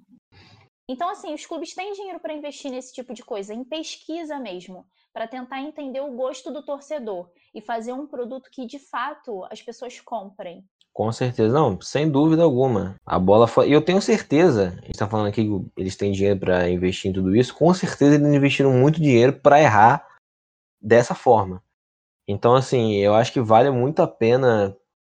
Assim, eu não sei de que forma e de com, quanta antecedência isso deveria ser feito no cenário é, esportivo, de marketing e tudo mais. Mas fazer uma pesquisa, principalmente junto com a comunidade ali, no caso do Manchester City, na cidade de Manchester, então, assim, dá para você fazer algo mais local, que vai refletir bem, acredito eu, no gosto uh, global dos torcedores. Vamos passar para o nosso segundo colocado aqui nesse top horripilante que temos. E esse segundo colocado aqui, ele chegou aqui no, nossa, no nosso leque aos 45 do segundo tempo. E para você ver que ela é tão feia que ela pegou a vice-colocação. Que é a camisa número 2, a away do Wolverhampton ela realmente não, sabe, não, não teve. As, as cores do Overhampton é um amarelo alaranjado assim com preto. E assim, nessa camisa aqui, na, na manga, tem branco, o, o preto e o laranja. O escudo continua normal, pelo menos eles deixaram isso, que é o, o lobo preto e o fundo uh, laranja com contorno preto. Só que, cara, no meio tem um branco com manchas azuis que parece, juro por Deus, assim, derramaram tinta azul ali no branco e ficou. E assim, não sei quem achou isso legal, mas alguém deve ter achado e alguém aprovou isso ser feito. Ficou bem, bem, bem ruim. O, a aspiração, segundo o release da Adidas, foi no caráter é, único e urbano de design é, da cidade, mas Cara, hum, eu nunca fui na cidade de Wolverhampton, mas não me parece que a cidade tenha essa, vamos dizer assim, queira passar essa mensagem. Combinação de cores ali, Camila, que é super especialista nessa questão de combinação de cores, pode falar que, pô, tem preto, tem azul, tem laranja, tem branco e parece que nada deu certo aqui. É, o laranja e o azul são cores que são totalmente diferentes, né? A combinação ela é muito são cores que têm uma pigmentação muito diferente. Então é, fica mais disruptivo. Só que uhum. pelo que eu tô vendo aqui eu tô pesquisando né e vi que a, as cores oficiais do, do time é laranja e preto. Isso. E a camisa ela a camisa tradicional mesmo ela é toda laranja e tem alguns detalhes em preto é, azul, aí é a gente está caindo aí naquela mesma coisa que a gente já falou com, com relação a outras camisas, né? A própria camisa do Ajax. Eles tentam apostar aqui em uma cor que não faz parte da cartela de cores do time. Não tá, não são as cores do time. O azul não é uma cor do time. O laranja uhum. e o preto que são. E é aquilo, o, o torcedor ele não se identifica com esse tipo de design, e ele também não se identifica com, esse, com essas cores que estão aí, com esse azul que está aí. E nem com o branco, a camiseta é toda branca, sabe? Então eu acho que seria, seria muito menos pior se o time apostasse numa, numa, numa estamparia, dependendo de como fosse, se ele mantivesse é, destaque para as cores do, do, do clube, que é o laranja sim, e o preto. Sim. Se fosse uma camisa toda laranja e com alguns detalhes em preto, e apostasse numa estampa que, que não chamasse tanta atenção assim, que fosse mais discreta, eu acho que os torcedores eles seriam rolariam uma identificação muito maior, sabe? E é aquilo que a gente falou, sabe? É uma, uma parada que pô, foge totalmente da, do que o time é, sabe? Você rompe a tradição, às vezes romper a tradição e inovar muito não é legal, sabe? Não é bom. É o famoso menos é mais, né? que devia ter sido feito. Sim. O que, o que eu ve, tô olhando assim para ela, né? E o que eu vejo é que se eles cheirassem esse azul, ia ficar uma camisa bem legal, sabe? Eu gostei, eu pelo, pelo menos gostei desse detalhe na manga. Ela tem uma gola também diferente e acho que ia Sim. ficar parecida com uma camisa de futebol americano. Lembra até a camisa do Pittsburgh Steelers, pra ser assim, bem, bem específico, mas acho que ia ficar legal, acho, acho que ia ficar diferente e tal. Mas aí eles decidiram, sei lá, pegar um pincel aí, meio velho, e pintar de azul de forma bem aleatória. É, eu não gostei. E a manga também, sem sem tá com esse padrão, ficou também. Achei um pouco estranho, mas. Enfim. Ela realmente ficou bem feia. Realmente é uma das camisas mais feias dessa temporada. É tão feia tão feia que só uma totalmente bizarra poderia superá-la, né? Que é a nossa campeã aqui, infelizmente para ela, campeã, a camisa de número 3 da Juventus para essa temporada, que pela primeira vez em sua história, né, a Juventus tem uma camisa laranja. E, cara, eles fizeram, sei lá, eles pegaram, pintaram todo de laranja, depois fizeram marcas em preto, em um, um laranja mais, mais escuro. E ficou um, um, parecido com um animal print aí, mas não, não, não ficou legal. Não ficou legal. Até o patrocínio Jeep, marca da Adidas e a marca da Juventus estão em branco. Então, assim, pelo menos para mim, parece que é outra coisa que contrasta, sabe? Tá tudo numa, num tom de preto e laranja, preto, laranja, preto, laranja. Aí no meio tem o, o Jeep Adidas e Juventus em branco. Eu, eu lembro da do Manchester United, se não me engano, da temporada passada, que também era num, num meio animal print, assim. É, e, cara, também para mim não deu certo, não é uma coisa que me agrada pessoalmente. Não, não deu muita. Não deu muita sorte, não deu muito certo, não. É, eu até peguei uma declaração aqui da Francesca Bertubini, que é trabalha para Adidas, né? Que foi uma das designers dessa camisa. E ela fala assim que a ideia era meio que fazer nessa temporada pegar uma visão das artes é, e tentar jogar, né? O design e as artes juntos, tentar jogar na camisa. Só que, cara, essa inovação aí não.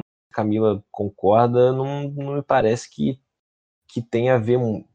Tem a ver, não, né? Que não deu muito certo dessa questão de ter um olhar mais artístico e de design para jogar numa camisa. Não, não vejo nada disso. Eu achei também que não ficou muito legal, porque as cores oficiais do time, elas também não estão em destaque de novo, introduziram cores que não são da, do clube, que não está na cartela de cores do clube, então também é arriscado por isso, para início de conversa, e também é uma estampa que, pelo menos para mim, não, não falou nada sobre arte, sabe? Eles podem até ter buscado referências em relação a isso para colocar na camisa, para criar é, essa, esse desenho, mas, assim, para mim não diz nada disso, sabe?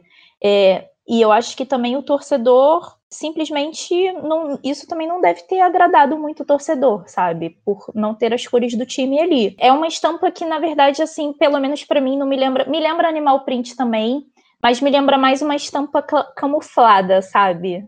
Uhum. Tipo de, de exército. Só que laranja Sim. e preto. Enfim, eu achei que não ficou legal também. Porque justamente por cair aí no erro das cores de novo, sabe? É, enfim, ficou totalmente destoado com, com a estampa oficial do time, né? É um time que a, a tradição dele é uma estampa de listras. Então é complicado, cara, você tentar mudar a estampa de um time que a tradição dele já é uma outra estampa totalmente diferente. Antes do Vino falar rapidinho aqui, só vou dar um pequeno spoiler que a gente provavelmente vai comentar. A gente está comentando muito sobre cores, né? Utilização de cores que não são da mesma paleta do clube.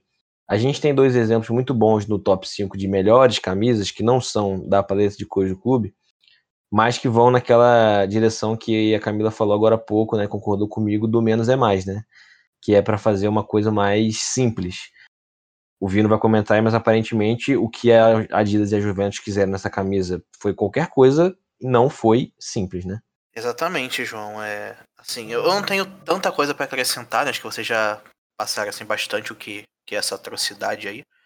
Mas o que eu posso dizer, cara, é que assim, eu tava imaginando, eu tava vendo essa camisa, imaginando assim uma disputa de Champions League é, temos aí o nosso top 3 das mais horrendas, né? E provavelmente, né, se todos os rumores e informações se confirmarem, ter os dois melhores jogadores do mundo usando essas camisas. Eu imaginei um confronto Exatamente. da Champions League com aquela camisa do City lá das bactérias e essa daí da Juventus. Então, assim, só para vocês terem uma ideia do impacto que é você fazer uma camisa feia, né? Porque se ela ficar mar... se, se esse time, se um desses times é, marcar época, né, e entrar para a história, essa camisa vai estar tá lá. Então é sempre uma questão que tem que se pensar quando vai é, abordar uma camisa. Mas falando especificamente dessa, é horrível, cara. Laranja não tem nada a ver com a Juventus. Acho muito difícil que um torcedor tenha gostado dessa camisa. É, realmente nota zero e tá, tá bem representado aí o primeiro lugar das mais feias. Eu quero fazer uma pergunta para Camila que acho que eu, Vino e muita gente quer fazer. Camila, a pergunta é simples. Dá para montar um look, um outfit para sair para rua assim, balada ou bar, que seja, pro shopping, com camisa de time? É possível isso ou não dá, na sua opinião, é uma coisa camisa de time, outra coisa você sair, não tem, não, não dialogam? Olha, eu acho que dá super. Depende, depende da ocasião também, né? Assim, jogo, no, a camisa é o principal. Se você vai Lógico. assistir o jogo no bar, a camiseta é o principal. Mas para outras ocasiões, sem ser ocasião de jogo, eu acho que super cabe, se você gosta muito, se é uma camisa que ela não é, que ela é de uma de uma linha que seja mais é, sei lá, não tão esportiva assim, mais tradicional zona mesmo, clássica. É, eu acho que super dá, entendeu? Se você colocar com as peças certas, tipo bermuda, uma bermuda cargo, eu acho que super dá, pelo menos aqui no Rio, né, que faz muito calor enfim, eu vejo que tem muita gente que gosta de sair, às vezes, mas se sente meio que com medo porque acha que vai ficar brega, sabe? Não tem nada a ver isso. Eu acho que tudo são os detalhes mesmo, com, com as peças que você combina, sabe? Eu acho que uma bermuda cargo eu acho que fica legal, com um sapatênis às vezes, ou até um tênis tipo Vans, eu acho que fica maneiro também, que é um uhum. tênis mais socialzinho. É, ou calça jeans, sabe? Se tiver mais frio, entendeu? É, enfim, eu vejo que bastante gente usa assim para essas ocasiões e eu acho que fica legal. Tudo, mas tudo depende assim se você Basta escolher direitinho, né? Sim. É isso. Fico muito feliz que a Camila falou que é possível sim.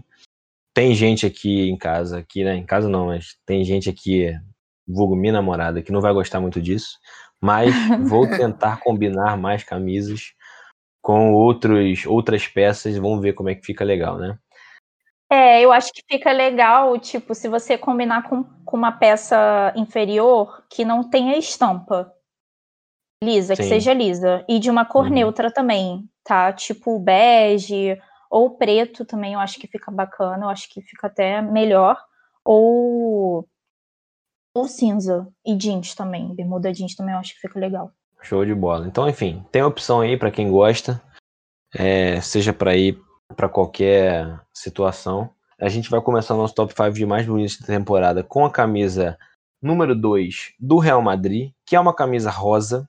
É essa camisa que a Adidas chamou de Spring Pink, né, que seria o, o rosa da primavera, digamos assim.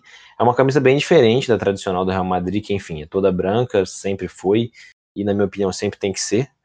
Mas assim, é, eu acho que entra no que eu falei anteriormente, que assim, eles destoaram da cor do Real Madrid, que o Real Madrid não tem rosa no seu escudo, não tem rosa na sua história. Mas Camila me corrija se eu estiver errado, mas eles usaram aí um detalhezinho um azul escuro que não ficou chamativo. Então acho que por isso que deu certo, porque foi realmente o menos é mais. Fizeram o lisinho ali rosa, pequenos detalhes em azul e, enfim, para mim deu super certo. Golinha ali também, não tem nenhum super detalhe na gola, costura não tem nenhum um detalhe na costura que, que não dê a continuidade, a uniformidade da camisa. Para mim, nota 10. É, eu achei que ficou legal também, porque o que acontece? A gente tem o Real Madrid, ele é um caso à parte, porque a camiseta dele é branca. Pelo que eu sei, a camisa do Real Madrid, as cores tradicionais do clube é o branco, o dourado e o azul marinho. Então, por ser uma, pela tradição, né, do clube ser uma camisa toda branca, eu acho que dá a possibilidade do Real Madrid é, de brincar mais com as cores na hora de fazer as camisetas. Se eles tivessem feito uma camiseta estampada com essas cores que estão aí, eu acho que o torcedor não ia curtir muito, mas como eles fizeram uma estampa, se bastaram fazer pelo menos uma, uma, uma camiseta toda lisa, é, não, não teve esse choque. Então, foi, foi um, um modelo, uma proposta de design bem aceita por isso. porque eles brincam, eu acho que dá essa possibilidade deles brincarem mais com as cores justamente por ser uma, um clube com, com uma camiseta tradicional de cor neutra. Eu estou vendo aqui que tem outros modelos que são que, que eles também fizeram um modelo parecido com esse, só que com azul claro ao invés do rosa. E eu achei que ficou bem legal também, né? Porque o azul, ele é uma cor que está no, no, que tá no, na paleta de cores do clube, sabe? O, o Real Madrid ele é um caso à parte por isso. Eu acho legal porque, assim, esses times, principalmente times que têm uma cor só, sabe? Eu quero dizer assim, a primeira camisa é de uma cor, então isso vale é, bastante para os times de Manchester, mas especialmente para o Real Madrid, né? Os blancos e tal. É, acho que você trabalhar com uma cor é, diferente fica realmente mais fácil. E ficou muito legal esse tom de rosa, eu gostei bastante. Ficou uma camisa bem bonita mesmo. Ficou diferente, eu não esperava que uma camisa é, dessa cor. Mas ficou muito legal e combinou bem com o azul também, não ficou uma coisa estranha. Então. Sim. Ficou legal, né? É porque o rosa e o azul, eles são cores também vizinhas, tem o mesmo. O, o fundo, né? Tem o mesmo pigmento, então visualmente fica mais agradável para o público. E assim, o Real Madrid ele também é um clube que não tem estampa, né? Na camiseta tradicional dele não é estampada. Então, Exato. isso também dá a possibilidade do, do clube é, brincar mais com as cores, entendeu? Inovar mais nas cores. Não, ficou realmente muito legal, acho que está aprovado por todo mundo. Esse rosa realmente não tá um rosa super, super chamativo, como foi, por exemplo, na temporada 14-15 do Real Madrid, que a primeira camisa era branca com detalhes preto e rosa, e a camisa 2 era toda rosa com detalhes em branco. Não ficou ruim também, mas eu achei esse rosa menos menos chamativo e a combinação com, com azul escuro realmente ficou, ficou nota 10. Chegando aqui no nosso top 4, né? Na quarta colocação a gente tem uma grande e uma grata surpresa. Sugestão aqui do Vinícius, da Alcieri, nosso Vino, que é a do Verona, da Itália, esse clube italiano que não é grande, né? Não é tão conhecido assim do público em geral, mas que trouxe nessa temporada aí várias inovações, né? não só na camisa, mas no escudo também. O escudo mudou nesse último mês de junho, eles deram uma, uma retomada histórica no escudo, a gente já fala um pouquinho sobre isso melhor. Mas eles trouxeram essa camisa aí, azul e amarela, que são as cores do clube, dialogam muito bem, na minha opinião. Camila também vai falar sobre isso. Acho que a Macron acertou, que é a fornecedora de material esportivo deles, acertou bem nos detalhes, na barra ali com um detalhe, um mosaico assim, na gola com os botõezinhos. Acho que ela ficou, ela tem detalhes, ela não é tipo super simples, por exemplo, do Real Madrid, que é quase que toda lisa. Ela tem detalhes, mas eles não não doem, né? Eles não não ficam demais. Acho que foi na medida certa. Não sei se vocês concordam comigo, mas o Elas Verona tá de parabéns aí para a temporada 2021. É, João, é, eu acho que o que eu mais gostei nessa camisa, né, é a gente falou até no começo do episódio essa questão de, de inovar e também trazer coisas do passado. E eu acho que essa camisa fez muito bem essas duas coisas, sabe? Então a parte de baixo dela, que tem essa estampa diferente, ficou bem bonita. E ela tem meio que essa quebra que não ficou feia, né? Ficou até uma coisa interessante, moderna e tal. E a parte de cima com a gola, os botões, dá meio que um. Pelo menos para mim, passa essa sensação um pouco retrô. Então, e, e as cores, né, os detalhes em amarelo não ficaram é, algo exagerado ou mal feito. É, achei bem legal, cara. Por isso até sugeri. Realmente é uma das camisas mais bonitas da temporada, na minha opinião. É, eu achei que ficou legal também, porque tem os detalhes retrô, né, da gola e também da barra da manga da blusa. É, eu achei legal também, eles colocaram, eles brincaram com a estampa, mas vocês percebem que que foi tudo muito bem assim é, colocado, sabe? Não ficou uma coisa exagerada, é, a ponto de distorcer totalmente a, identidade visual do clube. Eles usaram as mesmas cores até para fazerem as, a, até para criarem essas estampas que estão tipo meio que na barra, né, da blusa. E não ficou uma coisa assim totalmente destoando, sabe? não feriu a identidade do clube, porque eles mantiveram as cores, mantiveram o mesmo azul, mantiveram o mesmo amarelo também. E não fugiu assim da proposta tradicional, entendeu? Do que o clube é. Então eu acho que foi, foi uma jogada muito muito interessante nesse, nesse sentido. Eu acho que o Hellas Verona é o típico exemplo de camisa que dá para você apostar em estampa, né? Dá para o clube apostar em estampa. Só que é, é você ter exatamente um cuidado na hora de apostar numa estampa, justamente para não ferir a identidade tradicional do clube é o típico exemplo de que eu acho que muitos clubes se sentem, às vezes, sem, é, sem liberdade para inovar, entendeu? Eu acho que tem liberdade para inovar sim, se você souber inovar com cuidado. Pô, com certeza, com certeza, Camila. Acho que concordo 100% com você. Como eu disse anteriormente, o Elas Verona mudou o seu escudo em junho. É uma retomada do escudo que eles usavam na temporada 1984-85, que foi a última vez que eles foram campeões italianos, dessa nova década que se iniciou pelas Verona, que é o Retorno ao Futuro, que eles vão comemorar 120 anos de história agora em 2023. Então, assim, eles estão. Acho que aquele papo que a gente teve lá no início do, do episódio, para quem chegou aqui e escutou, aquela questão de pensar realmente, não só um, mas pensar todo a marca, né? Todo o contexto que está tá colocado ali, o clube. Então parece que o Elas Verona realmente teve essa preocupação do design, não só de pensar em fazer uma coisa bonita, mas fazer uma coisa que retém essa remada histórica. Então vamos lá, chegando aqui no nosso pódio, né? O terceiro colocado das nossas camisas aqui, a terceira colocada, melhor dizendo, ficou a camisa número um do Liverpool para a temporada. Aquela camisa dos Reds, tradicional, vermelha, com detalhes em branco, só que tem uns detalhezinhos tanto na manga quanto na gola de um, um verde água ali, um azul turquesa, não sei bem definir isso, que ficou bem legal, foi aprovado por todos nós aqui. Acho que esse é o famoso detalhezinho que, não, que, é, que é bem visível, mas que não mudou em nada a identidade do clube, né, Camila? Sim, eu também acho. Eu achei bem legal que eles apostaram no detalhe da gola e da barra da manga também, que é uma coisa que, pelo menos para mim, pelo meu gosto, né, me agrada bastante, porque é uma referência meio que retrô. Eu acho legal quando as camisetas elas apostam nisso, porque faz, faz parte de uma, de uma história do time, de um momento histórico do time. É, eu achei que ficou bem interessante também. Eles brincaram aí com as cores né, nos detalhes. Não, não feriram a identidade do time, as cores permaneceram todas as mesmas. E é isso, eu achei que ficou bem bacana. Foi uma, foi uma aposta assim mais conservadora do Liverpool, né? É, o que o que segue aquela aquele ditado lá da primeira camisa sagrada, eles não quiseram mexer muito e ficou bonito. Eles fizeram simples e deu certo. Então assim, acho que também tem seu valor, com uma camisa bem bonita. É, o verde, é, como a Camila falou, ficou foi algo legal, não, não, não feriu a, a identidade do time.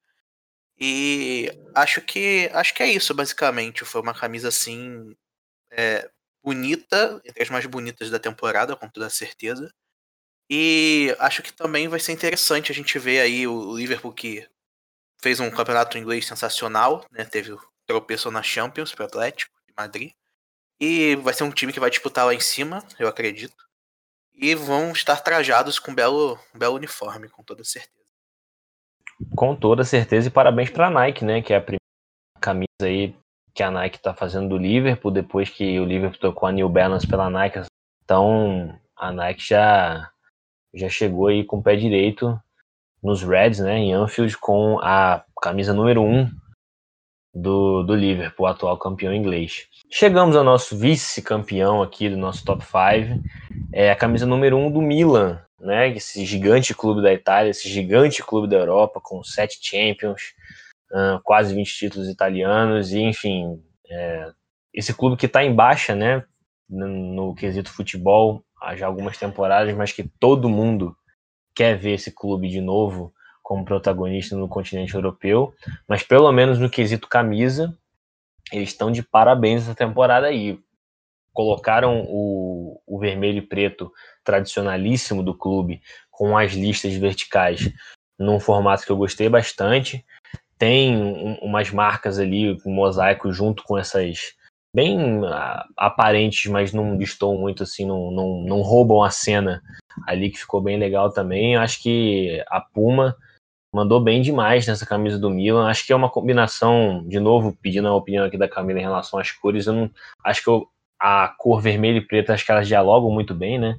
Acho que é difícil ter um erro nesse sentido aí, mas acho que os detalhes também fizeram a diferença para que essa camisa do Milan tivesse aqui a segunda colocação no nosso top 5. É, você vê que eles usaram estampa né, na camisa, mas ficou uma estampa assim tão discreta que não feriu a identidade do clube, sabe? Eles colocaram estampa pelo jeito, né, em toda a parte da frente e também na parte de trás da blusa, né, na parte das listras. Então, e assim, é uma, é, são umas linhas muito sutis, assim, bem neutras, né, tipo um cinza.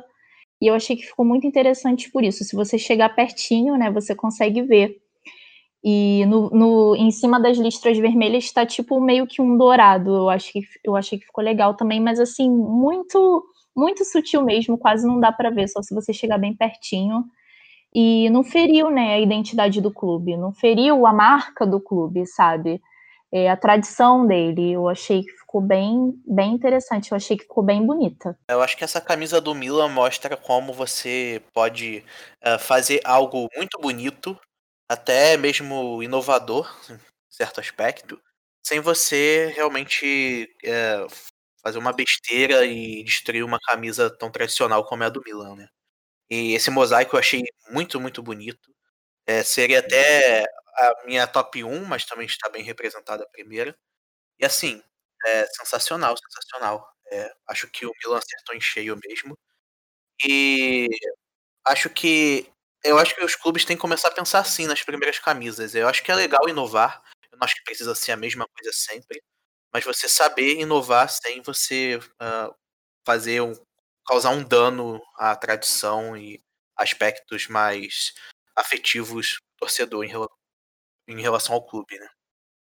É, essa camisa aí que vem numa linha da Puma aí, que eles chamaram de seria meio que crafted in culture, seria meio que o trabalhado na cultura, né? Que eles estão pegando vários aspectos culturais, não só da cidade, mas do clube também. E esses detalhes que a gente tanto falou aqui, essas estampas que a, que a Camila citou, em toda, é, tanto na frente quanto no dorso da camisa, são inspirados na Galeria Vittorio Emanuele II, que é o shopping mais antigo da cidade de Milão. Então, assim, é legal também ver que a marca teve essa preocupação junto com o clube, né, de trazer essa questão histórica e cultural da cidade para dentro da, da camisa, que, enfim, acredito eu mesmo sem essas marcas, ficaria tão bonita quanto está agora. Acho que as marcas só, essas estampas só engrandecem, né, a beleza dessa camisa 1 do Milan. Mas sem mais delongas, chegamos ao nosso primeiro colocado, e eu acho que quem acompanha o futebol, e eu acho que quem está acompanhando esses últimos uniformes da temporada, já meio que já sabe qual é o nosso primeiro colocado. Que, enfim, para mim é a mais bonita da temporada, que é a, o, acho que o supra-sumo de apostar no menos é mais, da simplicidade, que é a segunda do Barcelona. E se o Barcelona vai mal das pernas como instituição, no futebol também, né, a ponto de perder o Messi a qualquer momento aí, no segundo uniforme, acho que esse segundo uniforme é o grande alento da temporada um preto com uma textura, todo preto com uma textura bem, bem sutil e muito legal, muito leve, e os detalhes em dourado, tanto o escudo do Barcelona quanto é, o patrocinador, a Rakuten, estão em dourado também, acho que isso faz bastante diferença para quem está vendo, né, o visual fica muito legal, é, e acho que, cara, eu compraria, eu, eu vou comprar essa camisa, tô afirmando aqui que eu vou comprar essa camisa, porque ela ficou muito, muito, muito legal. Se tiver no Messi ou se não tiver no Messi, nessa temporada o Barcelona vai trajar um segundo manto aí muito, muito, muito legal. A gente torce para que, assim, quem gosta de futebol, né, que essa camisa tão bonita, como você bem falou, sirva de inspiração para o Barcelona apresentar o futebol que apresentava, né, que encantou o mundo há alguns anos. E, claro, vai ser, tudo indica que vai ser uma temporada difícil, mas falando da camisa, é, realmente os detalhes em dourado fizeram a diferença. Muitos times realmente têm tentado essa coisa de lançar uma camisa preta e geralmente fica bonita porque preto é uma cor boa de se trabalhar, né? Você pode é, trabalhar isso com o escudo do time e com outros fatores. Mas eu acho que o Barcelona, com esses detalhes dourados, foi realmente a melhor. E também a questão desse, dessa textura né, que ela tem. É, vários elementos que tornam realmente essa camisa mais especial da temporada.